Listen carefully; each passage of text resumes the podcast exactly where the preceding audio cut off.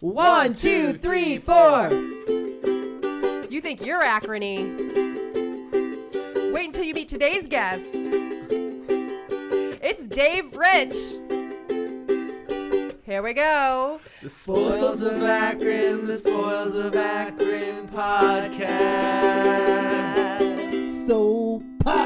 Welcome, ladies and gentlemen, to the Spoils of Akron podcast. My name is Cody Stanley, and I am here with my co host Shane Wynn. and my other co host. Chris Miller. And this is a podcast all about the art, culture, and eccentric residents of the Hey! Rubber City.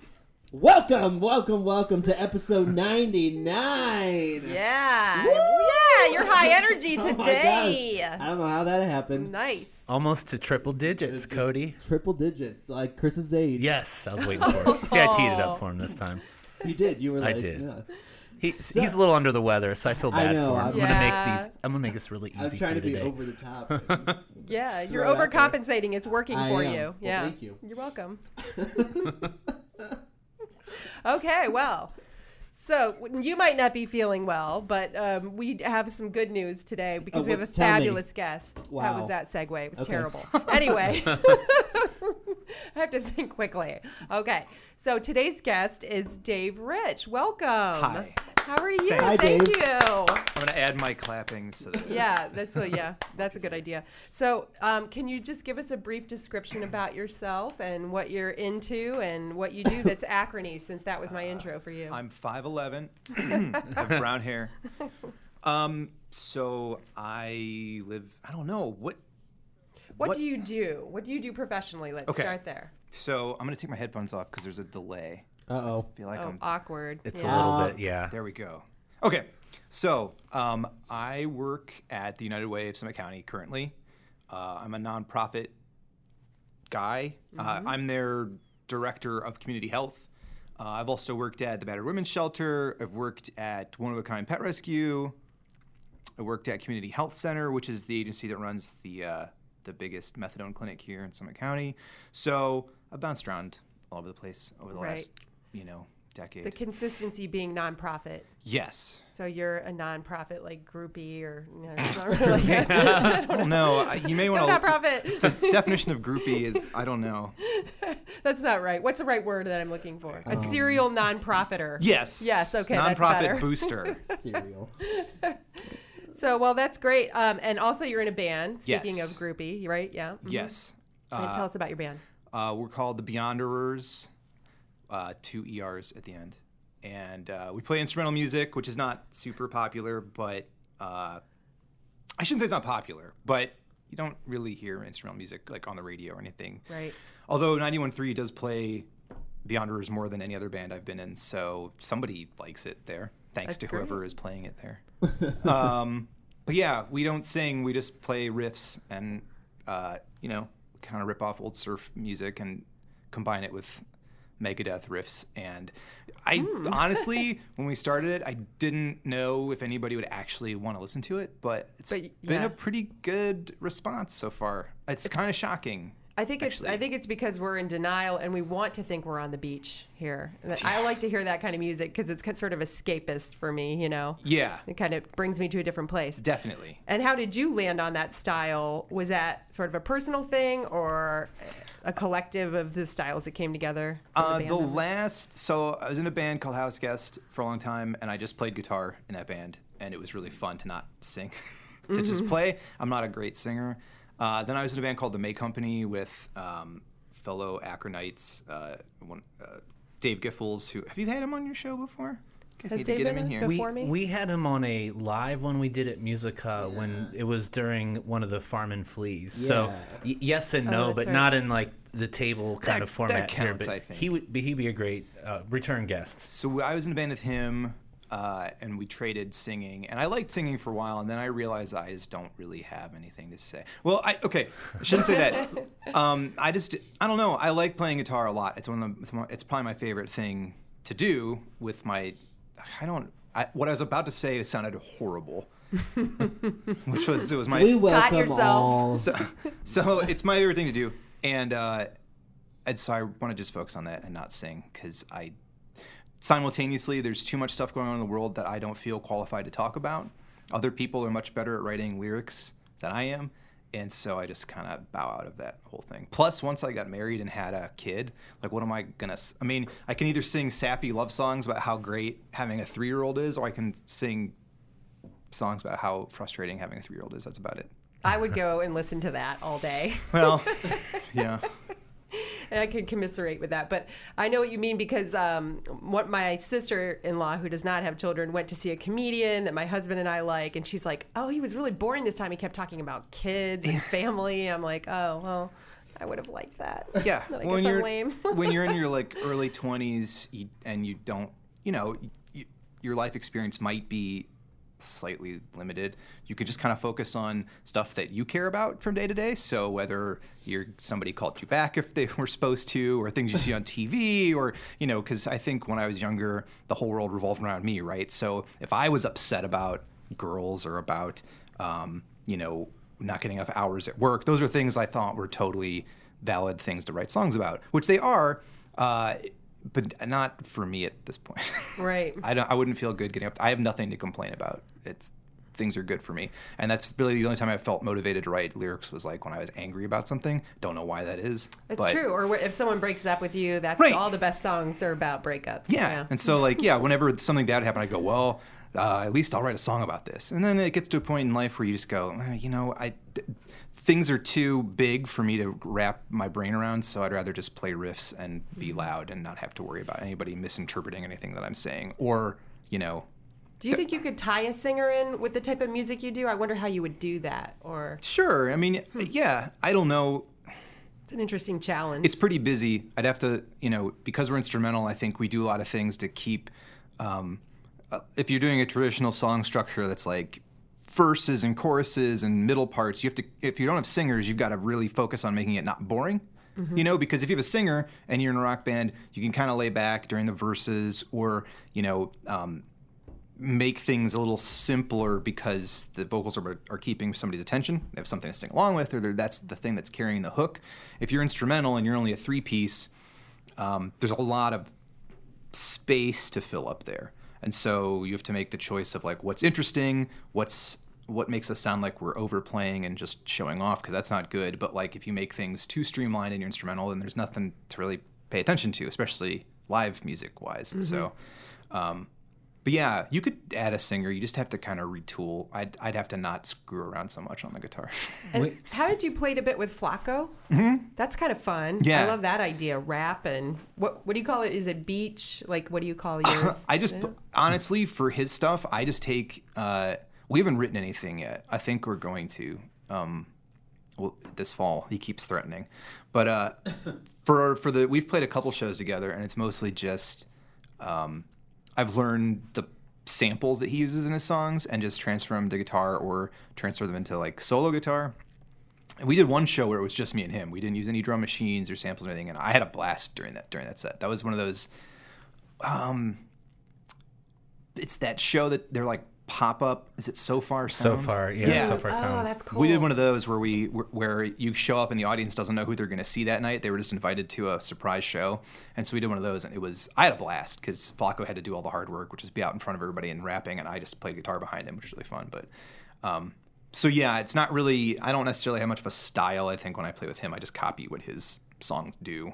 But um, but yeah, he's man, he's crazy to watch work because I remember we played a show um, a couple weeks ago, and he gave me the set list, and I was like, "Oh, you've got to play." I don't even remember what the song title was, but I was like, "You've got to play blah blah blah." And he goes, "All right, hold on a second. I don't know if I know that." And he like closed his eyes, and you could see there was this like list of songs in front of his eyes, and he was like, "Uh, da, da, da, da, da. okay, yeah, I can do that one." And I was like, "What?"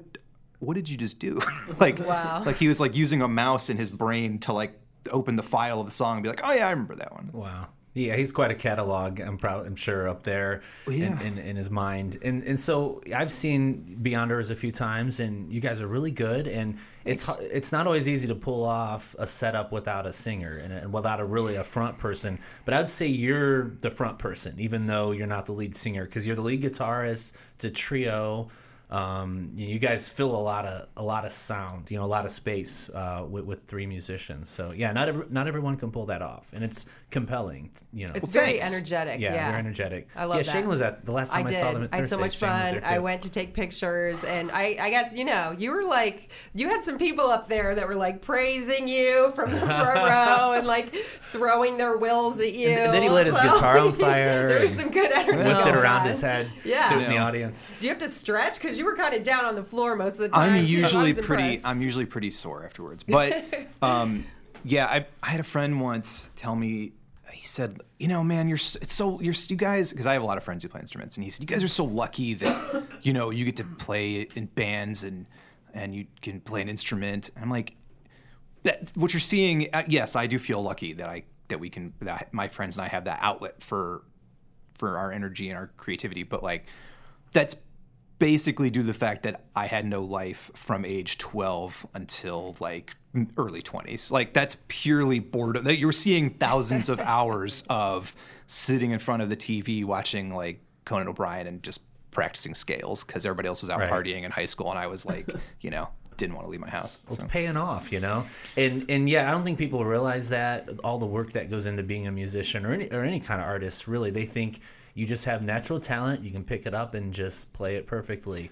I mean, know? some people do. I think, I think people, we, you all know people who like you'll see somebody who can just draw, right? Mm-hmm. Mm-hmm. I'm not one of those people. Or you know, I have friends who could just cartoon from the from like third grade. They just on they could draw a picture that was like that had perspective. Mm-hmm. And I never, I can't draw. I never, I tried, and I never got any better. And some people, I think, or like somebody like Eddie Van Halen who can only play guitar one way, but it always sounds like him. Like that dude's a genius, and I think he had some kind of innate, you know.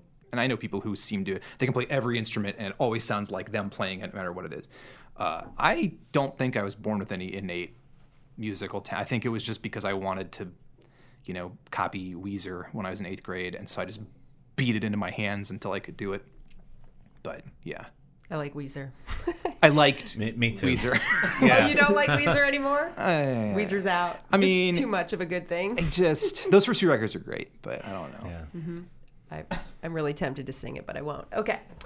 So, but I actually feel the same way about myself as a photographer that there are people that sort of started doing it and was really good right away. And for me, I'm like, I've been doing this since I was 13. I'm 41 years old and now feel confident in what I do. But um, I, I guess sometimes the argument can be that if you have to, if you're really um, consciously putting in all that effort, then you can end up even being better than those people that just initially are naturally good at it because you are trying like consistently so hard to Sure. master, you know. I think whether you're whether you have innate talent or you are just a hard worker, I think you just have to leave your you just have to constantly be observing. As soon as you think you figured it out, you're going to be boring. So I think That's true. If you're Yep. whether or not it comes really easily to you or it comes really difficult to you, um, the minute you start going, yeah, I'm pretty good. I think Yeah. it's probably it's okay to think like on a certain day like yeah that was i did pretty well but i think overall you should be always th- you sh- I, I always i only listen to music usually where people do things that i wish i could do and that's not just mm-hmm. like playing fast or whatever it's like mm-hmm. it might be the slowest music in the world but it's something that i can't that i wouldn't have done or can't think of doing and that's interesting to me Good artists have a consistent level of self-loathing that we return Oh, yeah. to generally. Right. yeah a nice healthy dose of Right. I'm so Unending good. questioning. I'm so bad. I'm so Right. good. I'm so bad. Yeah. So, so we know that Weezer is one of your influences, or early Weezer. What else? What else encouraged you as a young man to? i think just constant anxiety Okay, it was like the fidget spinner of, of your seriously youth. honestly it i you know uh, when i was in eighth grade i i asked my parents for a weight bench for christmas. And then a bunch of kids got guitars leading up to christmas. And i was like i, ch- I I changed my mind. I want a guitar. And my, I remember my dad was like all right look we can't get you both. So do you want a weight bench or do you want a guitar? And i was like uh, i guess a guitar and like what would my life be now if i would have gotten a weight bench you, you'd be here in like a, a muscle shirt. you Yeah. Yeah, know, he's so pumped right now. if, if, if pounding I- on the table. If I applied the hours that I did to guitar to the weight bench, I would be ripped. Um, That just, just seems really odd. Like Yeah. this ripped. it'd be like a Dave pro Rich. wrestler or something. Um, Huge. He like changed that. his name to Dave Ripped. yeah. Be Good like one. deadlifting. We'd be Chris. counting your abs right now. Yeah. they're really easy to count right now. There's one. Um, so, so yeah. I mean, at the time when I first started playing, I was I loved Weezer and I loved Tom Petty.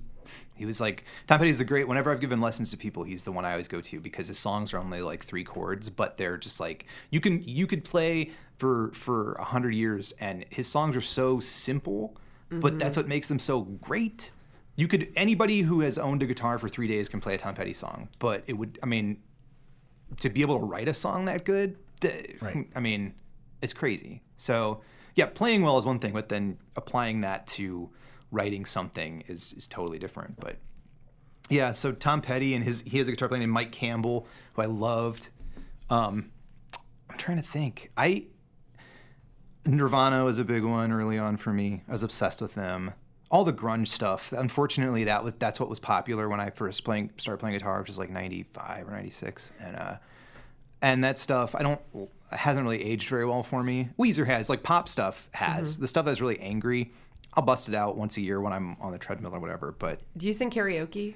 yes, I sometimes. Can we go sing Weezer karaoke Yeah, together? I will do that. Is there a karaoke booth at PorchRokr this year? We No, do that. but you know what? That's like super good idea. is a good idea. I'm gonna write that down. That is the, the, the karaoke porch. yeah, Oh they my should do that. it. I would totally DJ Yeah. that porch. Oh my gosh. Okay, writing down PorchRokr. Spoils of Akron 2018. karaoke. Okay, even Oh, better. that's good. Yeah. I really like that. My that. go-tos are Bruce Springsteen, Bryan Adams for karaoke. Summer of '69 is a is Nice. one I keep in my back pocket. Um, I'm trying to think who else I listen to. Yeah, a lot of angry stuff. And then, and then, because you know, I was like, I was 12, 13, and puberty hits, and then you're just mad about everything, and then you're mad about being mad.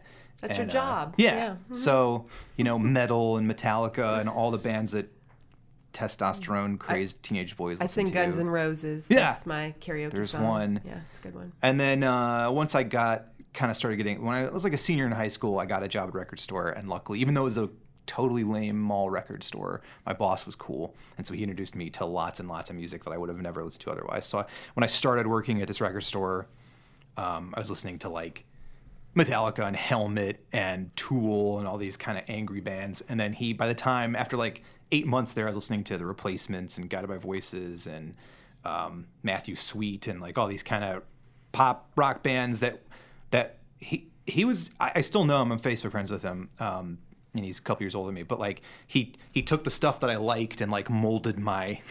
I always tell him like he had the most impact on me as far as what I because that totally molded all the music I was going to play for the rest of my 20s is all the stuff I started listening to in high school. So, um, That's kind of a big deal. Uh, You know, as I've gotten older, I don't have time to keep track of what's new and good. And I wish someone would just give me a list. Like, I need the cliff notes. And I also need to know what opera. I would like to listen to opera. So if someone can make that happen. Okay. Yeah. well, a I lot of know. a lot of people, if they have cool taste in music early on, it's because they have older brothers or sisters who That's true. You know, give them this stuff. I don't. Ha- I have two younger brothers, and so.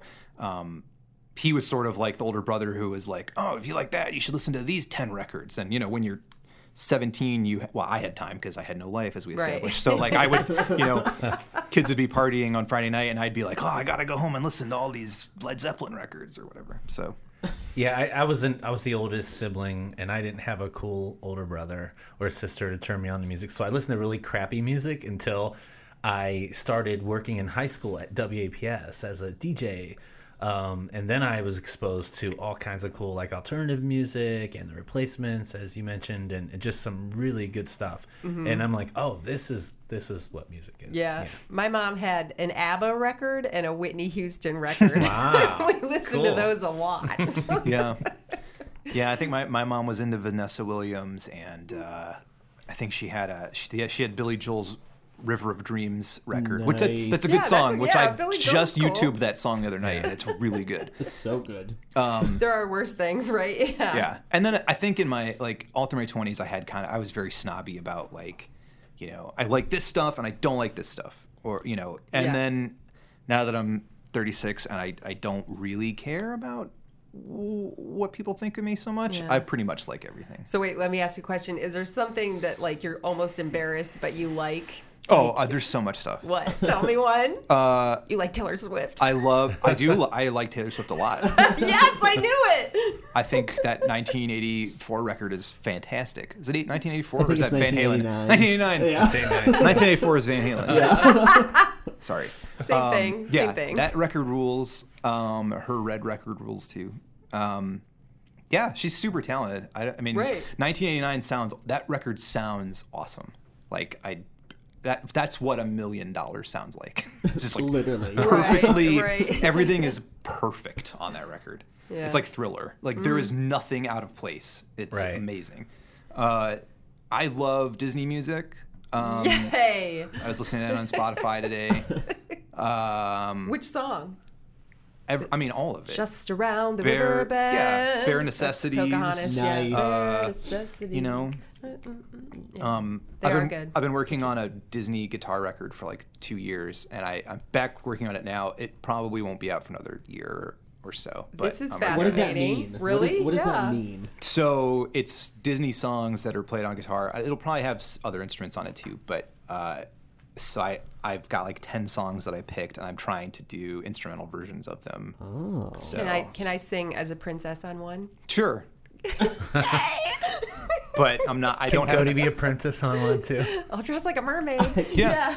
Thank we could you. do we could do a Thank you. special we could do a special song for you guys. Oh, So- that would be so nice. So do you do you play other instruments too? I'm sure you can probably play bass if given Yeah, one. I Um, used to. I played drums in when I first started, or started when I first joined House Guest. I was their drummer, and then I moved to guitar because I was on. I played this drum kit that I got again for Christmas one year, but it was a pretty cheap drum set, and so I played it until it literally fell apart. Like we would take it to gigs, and I would come back and would have either broke something on it or something would fall off of it or I'd just lose it. And so it's like after like six shows, it went from being a five piece kit to like a three piece kit, and then one of the cymbals disappeared. And pretty soon I switched to guitar because we didn't have enough money to buy another drum set. So it was cheaper for me because I already had a guitar and an amp to switch to guitar and find another drummer. But, There you uh, go. It's amazing how Ma- these makes things sense. Yeah. transform your life. Yeah. You know.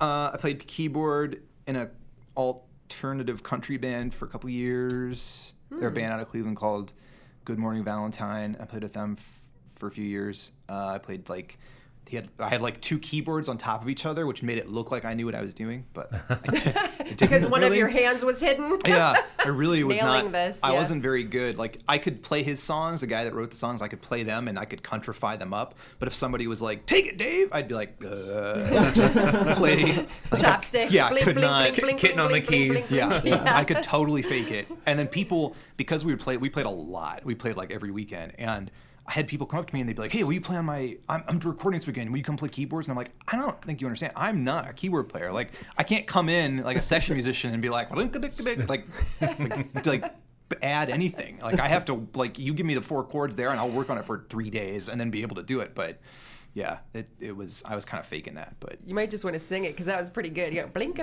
blink. yeah, it could be No, even better. I- Just loop it. It's cool. yeah, cut, print, it's fine. Oh my goodness. So well. So you'll you'll be playing at PorchRokr. You guys will Yeah. be playing at PorchRokr. What what time and what, We're playing at what five o'clock. Stage? Does this air before PorchRokr happens, or else? Yes. Yes. Okay, cool. Yeah, we'll, we'll have it Tuesday morning. Okay, awesome. Tomorrow morning. Um, so, well, yeah, we're playing at five o'clock uh, on the Earthquaker Devices stage, which is awesome. They asked us to play. They sponsored a stage, which means they get to pick their own bands, and I was really happy, even though I'm friends with them. So it's kind of nepotism. Uh, the fact that they us was nice. Do you use So- Earthquaker pedals? What? Yeah, I do. Yeah. yeah. Um, I worked for them for a hot minute before they got before they blew way up. Like I was uh, a sales rep for them for a few months, and then I I switched jobs and kind of lo- I was doing it uh, on the side, and it was awesome because it was some extra money. Uh, like I would get commission checks, but uh, I got a different job, and then my wife got pregnant, and it was like, well, I don't have time for that. But Yeah. I should have stayed to do it because I'm probably making tons of money now. because they're Right, huge. right. Hindsight. That was yeah. back when they employed like 12 people, and now they employ 50. And Yeah. um, although at this point, I mean, I assume they probably do still have outside sales reps, but I mean, they're carried in like every major. I mean, they don't really need anybody out there, you know, drumming up business for them because they they are like the premier pedal makers at this point. Yeah, so. it's a good place to be. So yeah, I, I do use some. We shot a video in their studio a couple weeks ago. It hasn't come out yet. I thought they were going to put it out closer to PorchRokr, but I haven't heard yet. Um, but yeah, we did a song in their studio um, using a bunch of their new pedals. So that'll be. I hope hopefully that comes out soon. Okay. Uh, and then that'll be the, my last show for a few months because I have a kid coming September 15th. And then uh, hopefully we'll be back playing shows by December. We'll see. So you'll have a three-year-old and a newborn, Mm-hmm. and My wife has been very kind to my music uh, addiction because I, when we got married, I was kind of like, look, I, I, the only thing I ask really, although of course there's plenty of things that she has to put up with, but the one thing I'm gonna worry about is I, I, pro- I don't know if I'll always be in a band, but for right now, I feel like I, I will be because that's my one. I mean, I'm not like I said, I, I'm not really artsy as far as like I can't draw, I can't paint, I can't really do anything except play guitar. So, um, I have to like whether it's a bad bar cover band or something like that. Like, I'll keep going until I get tired of lifting my stuff, which it feels like it's fairly close these days because it seems to get heavier every year. But right. oh yeah, that's no fun when the body, you know, starts talking back. Mine's doing that yeah, too. it's getting to the point where I we play a show and like we go pack up in the basement and I think, uh, I don't know, Right. because amps are heavy, pedal boards mm-hmm. are heavy, guitars are heavy, and it's not getting any easier. I have this this fantasy that like one day equipment will just sort of float around, you know, like, Right. and Yeah. I'll just Potter. think about where I want it, and my lights will like float to the Yeah. proper location, and I, I want. But they have like a suitcase now that rolls next to you like a dog, Huh. and it senses how far away it is and wh- when it needs to stop. So it might not be that unrealistic, but we'll we'll probably be too old to, Uh, yeah, to reap a the self-rolling but- amp that kind of travels on its Yeah. own. Yeah, I've had a few shows where it felt like you know if we we got lucky and we played with like places that had stage hands and stuff, and you know you get to see how the other how a real rock band lives, and it's I mean And look they, they don't all- carry their stuff. They have their own Yeah. stresses, so I don't mean to say they've got it made because I, I know people who are in professional rock bands and it's stressful, messes up your relationships and all that. But like it's crazy to load your stuff in and have stage hands like actually tell you to stop carrying your stuff because that's their job and it's awesome. That's great. Yeah. It- you know, and it's it's a good outlet. You know, it's uh, music like any other artistic form of expression is therapeutic for people. So even if you're not playing out anymore, I'm sure you'll still be sitting in your living room, Totally. strumming chords. And I know that's what music has served uh, for me is as an outlet and a chance to stay sane among you know an otherwise not so sane world and culture and everything. So. Um, I, I wanted to also ask about your your professional life. I mean, you're you're pretty well known for your music, and a a lot of people who know you probably as the guy in the band probably doesn't realize how much you do, you know, in the nonprofit world and what what got you into or what what drew you to nonprofits as a career. Well, so when I was in that band House Guest, we I was probably too serious about that. I really pushed it hard, and we would go out of town, and I, you know, all the time, and uh, it was hard to tour in big bursts because nobody really knew who we were. So even though we had records out, and you could, f- you could technically find them, nobody knew that they were there to find. So we would go out and we'd play shows, and a lot of times we ended up we'd have to play Wednesday nights in Pittsburgh or, or, or Tuesday nights in Chicago and stuff like that. And in order to do that, you have to have jobs that are accommodating to that, and that's usually not if you're lucky, maybe a nine to five job, but usually you end up working hourly customer service jobs and stuff where you can say, Hey, I'm going to be gone for two weeks, uh, three months from now. And they go, Yeah, whatever. um, and so all of us in the band were kind of working jobs like that. And then eventually, as bands normally do, you know, started to fall apart. We'd been together for like eight years and um, it just kind of stopped and I was 27 I think. And I've been on a, I had a college degree in media production and I hadn't really done anything with it because I was working jobs that would fit my music schedule and kind of had to make a decision about what I was going to do. And in the meantime in order to get extra money I, I picked up a job at the Humane Society of Summit County which back then this is their first location or their original location which is on Quick Road it was in Right, an old the, barn the old barn, right? I, I volunteered there Oh, cool. a while back. Yeah, It was So, great. Yeah, So I worked there for a summer, and it was it was the it was the most backbreaking. it was mm-hmm. brutal. It was so hot that summer, And my job was every Monday morning for like six hours, I was in the cat room and I just cleaned 40 cat cages. And then I'd come back on Tuesday and Wednesday and Thursday and I would help. I'd come in at like three and we'd walk all the pit bulls and then we'd clean out their cages and then put them back in for the night and then clean everything.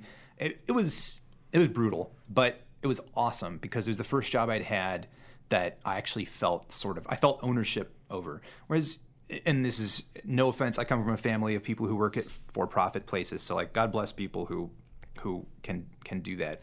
Um, but most of those jobs, I didn't really feel, you know, even if they paid okay or they, they gave you insurance, I just felt like, well, you know, I'm working in a warehouse today, and it like right. it doesn't really make me feel. They don't really care if I show up or not, as long as these boxes get open, right? Mm-hmm. And uh, Humane Society, it was it was different because it was if I didn't show up, these dogs weren't going to get taken care of, or or the people who work with me, they don't have anybody else to just call in to to do this work, and that was. Um, it was sort of eye opening. And so I wanted to figure out how you get from the person who is scooping poop to being the person who's like up in the office, right? Right. And working on kind of higher level stuff.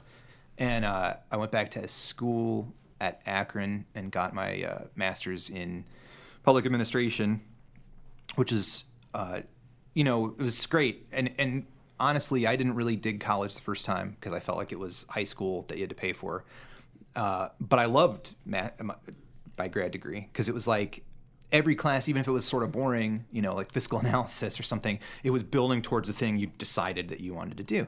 Um, which for some people maybe their their undergrad is that, but for me it definitely wasn't. Um, I think I just kind of went there because I was like, well, you're supposed to go to college, so I was such a entitled brat when I was like 22. I was obnoxious. I would beat the crap out of myself if I could go back in time. Um, Your kids are going to bring it back to oh, you. Oh God, yeah, I know. and so um, so while I was in school, I got a job at the Rape Crisis Center of Summit Medina counties, and I did that for a few years. And I also did a lot of work for Battered Women's Shelter because they're they're together and under the same roof. They were back then too. You know, they're mm-hmm. they're separate entities. There's a lot of overlap. Um, so I'd help with their fundraisers and stuff. I did that for a while. I went back to animal rescue for about a year. Um, at One of a Kind Pet Rescue, and then I left from there to go to the United Way of Summit County. I was a development person. I did that for a while. Left there to go to Community Health Center, which is an addiction treatment uh, agency. I've done, I did that for a little over two years, and then I just went back to United Way uh, almost a month ago now. So. And, and, you're still working in addiction treatment? Yeah. So uh, at, realm. Yeah. At Community Health Center, everything they do is is it's mental health, but the, most their focus is on addiction. And so, and addiction, you can be addicted to anything. It's, I mean, 90% of what they did was drug addiction, and probably 90% of that was opiates currently. But I mean, you know, we would see people with gambling addictions or, or you know, addictions to certain kinds of food or certain things that aren't food, you know, all kinds of stuff. And I went from there to the United Way, who they were getting ready to roll out their their Bold Goal initiative, and, and one of their their fourth Bold Goal First one is about third grade reading. The second one is about um, college and career readiness, and the third one is putting people through financial literacy courses. And then they have this fourth one, which is they want to. Uh, last year we had 2,400 uh, ER visits due to opiate over. Well, not, I shouldn't say opiate, due to overdoses. I'm guessing the, the majority of those are due to opiates, and so they want to help lower those to a thousand seven years from now, which is what it was before the current opiate epidemic hit. So um, that's kind of what they brought me on to work on. And we'll be putting up our RFPs live on Thursday. Those go up in the afternoon. So agencies will be able to apply for funding and all the instructions will be on there. And um, hopefully we'll find some cool stuff to, to get involved with from there. Sure. And, and that, that is definitely one of the pain points of our community is um, we have a really high, as you guys know, really high number of, of overdoses, and um, yeah, it's this you know the fentanyl being yeah. put into the heroin, and and people becoming addicted to the fentanyl too, and knowing it's it might kill them. Like how strong of an addiction that must be. It's uh, you know I'm not I, I don't want to present myself as any kind of an expert on addiction. I've just worked around it for the last couple of years, and but I've I've met enough people who have gotten through it and are in recovery and have been in recovery for a while and the people that they are away from it are so different than the people they are when they're in the midst of their their active addiction. And you know, it, it we're at a point right now where we're dealing with that crisis in real time. So it, you know, unlike a lot of other initiatives, unlike the, you know, third grade reading programs, for a lot of these, for a lot of community things, you can go to other communities and say, okay, well, what have you guys done in the past that that's worked? What have we done to help get kids ready for college, things like that, and and then try to kind of form that into our community and say, how can we, you know, uh, take somebody else's third grade reading program and install it in Summit County and make it, you know, work for us. With with opiates and, and addiction in general, there aren't really any answers yet. There aren't. We know what works for people, but you know, people who are addicted, we know the best chances for them for for staying sober are, are in long-term recovery would be like medically assisted treatment and and therapy and counseling. But as far as dealing with the opiate epidemic, I mean, this community is dealing with it as well as any other community, which is, right. you know, I think some people see the numbers in the paper and they think, why isn't what we're doing now not why is it not working? And I think that's kind of I mean it's natural to think that, but the things we have in place are working. It's just that it's such a massive problem that the numbers don't reflect that. And excuse me, and you know, uh, to get on my little media soapbox here, you know, I I left corporate media to start, you know, help start the Akronist, and we did a free training program at the library. And I feel like in situations like this, we're we're getting such a, a stark and negative perspective of that issue that it feels help uh, hopeless to people and we need to celebrate more of the recovery stories and the the good things that are happening. And i you know i i fault local media and national media for helping to spread the panic rather than the you know some of the solutions. And and so i think part of it is that as i well. agree 100% um, Devil Strip's been really good with trying to get some positive True. stories out. Um, but you know we know drugs are bad right. we know addiction's bad we know heroin is bad we know painkillers are bad um, focusing on how dangerous they are and focusing on people having been lost i don't mean to minimize anybody's experiences but you know we have to figure out how to help people in the midst of their addiction, and not everybody is ready for treatment at, at, when you get to them. And mm-hmm. so, you know, I think the questions that a lot of communities are going to ask themselves are what are we going to do to keep people safe until they're ready for treatment? Not just until there's enough treatment for them but until right. they're ready for it. Um, you know it, we're i think this current painkiller and opiate and fentanyl epidemic is getting people to really have to they're really having to rethink how they feel about drugs how they feel about the way we treat people who are suffering from addiction. And you know i'm a personal believer of the fact that i think addiction is a disease i I don't think when I first started at community health center, the first question I had for all the counselor for all the directors that worked there was like, okay, how do you how, why is it a disease? Mm-hmm you know, you can't choose to get cancer. I mean, I guess if you smoke cigarettes, you're taking a chance. But, you know, you, you don't choose to get breast cancer. You don't choose to, you know, be born with whatever, you know, MS. So, how do we if those are diseases, you know, what makes this a disease? And the way they explained to me was that it's it's the it's a mental illness and it's it's uh, manifesting itself through self-harm. Just like if you're depressed or just like if you're anxious and you're hurting yourself for for to as a coping mechanism. I mean, that's really what I have to remind myself. It's a mental illness. So. And a lot of the people that do end up abusing drugs to that extent where it can be very harmful already are like predisposed to depression oh, and, totally and mental yeah. illnesses also so they're reaching out for a coping mechanism which ultimately becomes more destructive mm-hmm. but it just sort of so why recovery is so hard because it's not simply about getting somebody detoxed. You know, right. that gets them physically safe, but then the really hard stuff starts, which is figuring out what made you start in the first place. And, you know, what my, my wife's a counselor uh, at community health center. And so she sees clients every day. And, you know, what they tell people is, you know, your first step recovery, well, not your first step, but when you start getting back to your, to life, you've got to change your people, your places, and your things. And I mean, imagine eh, where you are right now, not being able to hang out with anybody you currently hang out with, not going to the places you currently go, um, and not doing the things that you currently do for fun, changing everything because all those things are triggers for relapsing.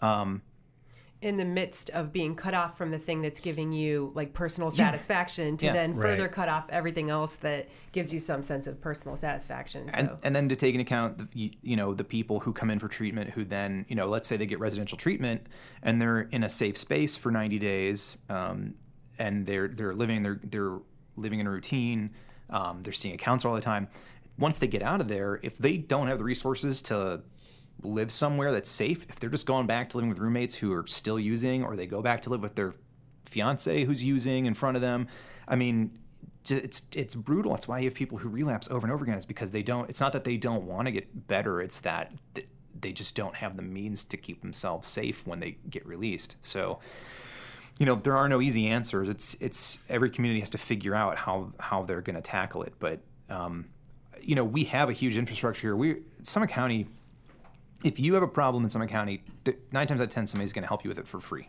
or at least dirt cheap. Um, but again, it's not. You know, when I worked at the Rape Crisis Center, we were busy, super busy. But you know, a lot of people didn't know that we existed because they, you know, you don't know that you need something like that until you have to Google it. And if you have to Google it, it's usually because unfortunately it's affected you somehow. Um, and opiates are sort of the opposite of that, which is we're all talking about it. There's no shortage. I, I, I will say that if I have to hear one more person say they want to start a conversation about addiction, I'm going to tear my what little hair I have left out of my head because we have had the conversation Right. for years now, and you know the time for us talking about well, I guess it's a problem. It's kind of over. So we know it's a problem. So we need to figure out you know what are we going to do that that keeps our our community safe and. Uh, I don't have the answers for that, but I'm hoping that you know we get some interesting um, applications to to the bold goal that United Ways has has thrown themselves behind. For sure, yeah. I mean, it's, and we do have a wealth of providers, social service agencies. I mean, we've got a lot here. We Dealing do. Mm-hmm. with homelessness, addiction, you know, rape crisis, uh, you know, all kinds of. I mean, we, I. I in when I first started, you know, working here, I, m- I met a lot of homeless homeless people, especially working at the library too. And there are people who come from Cleveland who are homeless because it's better to be homeless in Akron because there are more places to eat and places to stay and um, more welcoming services. So That's what I understand. We're uniquely equipped, like much more so We in are. comparison. And so that says a lot, I think, for where people's values are. Sure, and it, it's one of the things that makes Akron special, I think, and even our Summit County is we have a lot of partnerships, we've got a lot of coalitions, a lot of people, you know, working hard because um, to work in nonprofits, you, no one's going to really really get rich doing that. You know, it's No. it's something you really have to get behind uh, personally, and I, you know, I've worked in the corporate world and in the nonprofit world, and I have to admit, it's it's much easier to go to work when you know you're not just feeding a giant faceless bottom line corporation you know you're not making someone particularly rich who probably doesn't deserve to be rich you know? And it's it's good to to know that your your energy is being spent for for something that's rewarding Dave is rich, but only by He's name. rich. Only by name. I don't know. He might, you Yeah. know, No. Yeah, have you have you those stood, royalty checks might be rolling in from Right. over Yeah. the years. have you stood next to the Goodrich Towers yet? Like you know, Somebody sent me a picture of them, so I did have Right. them as my Facebook uh, profile picture Yeah. for a while. because they've been knocked down. If you don't know, they've been knocked down to only read rich now. So you should probably do a family photo there. Mm-hmm. I know, Right. for for real. time. I do think I think now is the right time to be looking at this stuff, these questions. Uh, you know, not just addiction, but but every social service. Because I mean, I I've been in Akron almost my whole life, and you know, just like probably a lot of you, like when I started hanging out downtown, you know, in like 2000, 1999, 2000, there was nothing down there. Not not. I mean, I, I, Right. Not throwing shade at at prior public officials or anything, but you know, downtown and and the surrounding areas there's so much more going on. I mean it's not by any our work is by no means finished. We have a lot more to do. And but i think that when you see all the work the mayor's office is putting into that when you see the the Knight Foundation support every year of awesome and interesting art projects every year mm-hmm. and you know things that people either taking themselves upon themselves as projects or or you know just all this different civic activities Yeah. happening too. Yeah, all the projects. I can't even I can't keep track of them all anymore. So that's I think that's a great thing. Right. I I think it's a really great thing, and and that I think that going hand in hand with that is you know we can't forget that the, there are a lot of people here who can't who need a leg up, and I think now is a good time to reevaluate how we do that.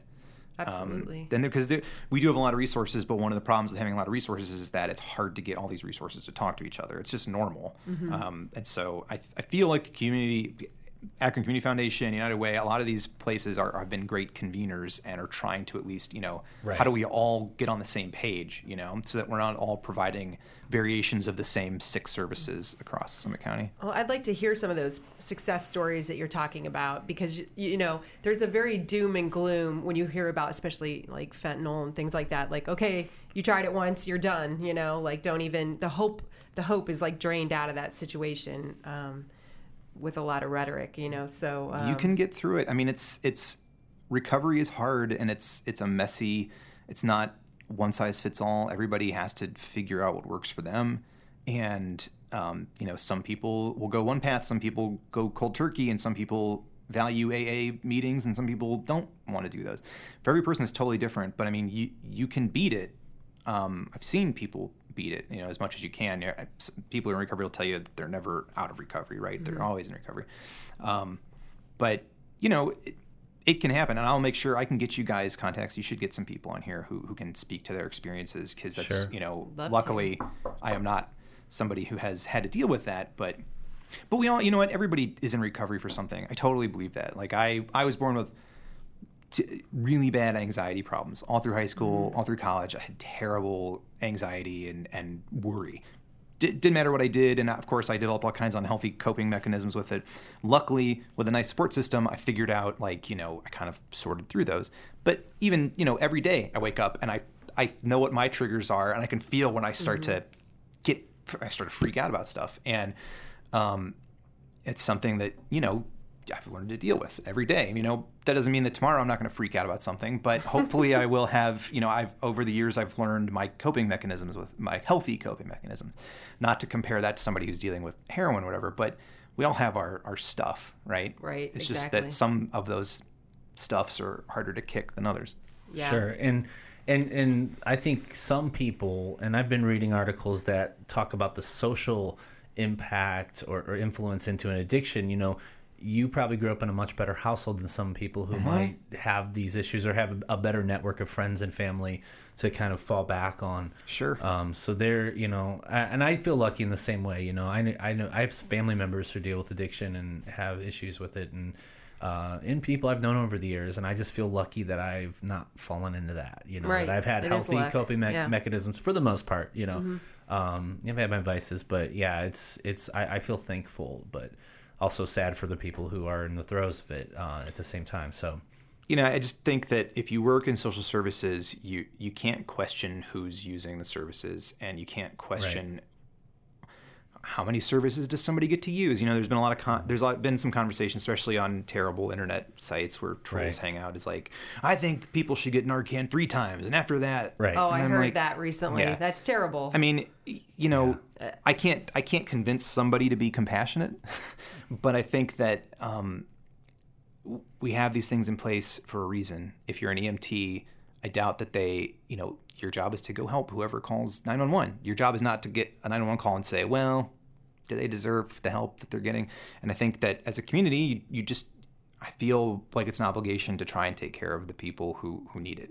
Now, not all of them are willing to accept that help, and that you know we have to we have to come to terms with that too. But um, we have to make the resources available, and we have to give them the means to utilize them. And after that, it's kind of out of our hands. You know, Right. And it's not our job to judge. no, you And- can't force to- people to get help yeah, either. So right. you have to make sure that the things are there when they need them, Mm-hmm. and to make sure that they know they're there. And after that, it's pretty much you know that's if we if we're doing that for everybody, I think we're doing a decent job. Sure, absolutely. That's the human thing to do. I think so.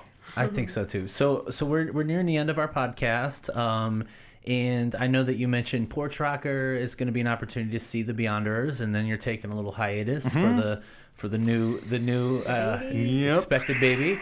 Um, anything else you want to promote, or anything else coming up you'd like to talk about, or or Well, draw the, attention to? the United Way's night breakfast is happening on Thursday. This I think it's the seventeenth. in the morning. It's bright and early. It's sold out, um, but I believe they are streaming it on Facebook Live. So if you want to see, we have a panel of people who are going to be taking questions about the bold goals, one of which is the opiate stuff. So uh, people can t- watch that. I think it's just on the United Way's Facebook page of Summit County. Okay. Um, so check that out, and you can listen to Beyonders on Bandcamp, which is a website that people can, people host music on. So both of our records are on there for free. Uh, if you want to download them, it costs you five bucks, but you know, it's all going to a good cause, which is uh, us. Yeah, absolutely. Making I another mean, record. Though someone's got to help uh, help pay for those thousands of hours of practice, right? Or, or Yes. at least at least you know you know, we. Beyonders is a self-fulfilling hobby, so like a self-funding hobby. So we make enough money to keep putting records out. We just don't really take any for ourselves, but Right. I, I'm happy with that. uh, you know, I, I think it'd be hard to justify to my wife like being in a band that I was spending our money on. Right. the fact that we can make enough money off, you know, local gigs and stuff like that to keep making stuff, I'm pretty happy with that. So if you like it, throw us five bucks because it'll, it'll help us make another one. That's not too much to ask for, you know. It's Or fifty. de- you know what? You can really it. pay whatever you want. So don't stop at five. All right. So, yeah, check out the Beyonders. And thanks again, Dave, for joining us today. Um, Shane, do you have some events you want to talk about? Well, obviously, I'm going to reiterate PorchRokr since that's my jam. It's in my neighborhood. I'm on the PorchRokr committee. Show up early, do yoga, stay late. Silent disco sounds weird, but if you haven't tried it, you have to check that out at the end of the night. It's a whole day gig. Um, and then, so I'll be doing that all day. So, the only other thing on my schedule is the solar eclipse on August 21st. You, have to Okay. get, you can go and get like glasses and watch the solar eclipse. And we were reminiscing recently that um, in 1994, which is when I graduated, uh, that they played REM 107.9 played "The End of the World as We Know It" all for that. 24 Right. hours. Yeah. Remember that? I remember Yeah. that. Yeah. it was really cool. So, I, if they're listening, I I think they should do that again. I thought that was so amazing. But- Yeah, that's, that's a good song too. If you're gonna repeat a song, that's a pretty pretty good one to. Yeah, that's repeat. You know. Um, so I, there are a few things that I'd like to mention this week. On Friday uh, at the Exchange House in North Hill is going to be kind of the uh, meet and greet for the North Akron Community Development Corporation, which I'm a, a board member for. And it's going to be a new neighborhood group that's going to help a lot of refugee owned businesses and a lot of uh, startup businesses uh, get their footing. Be- we're going to do beautification, hopefully uh, an annual event there that's like a cultural festival. Um, also on Friday, and that's 6 p.m. at the Exchange House. It's free.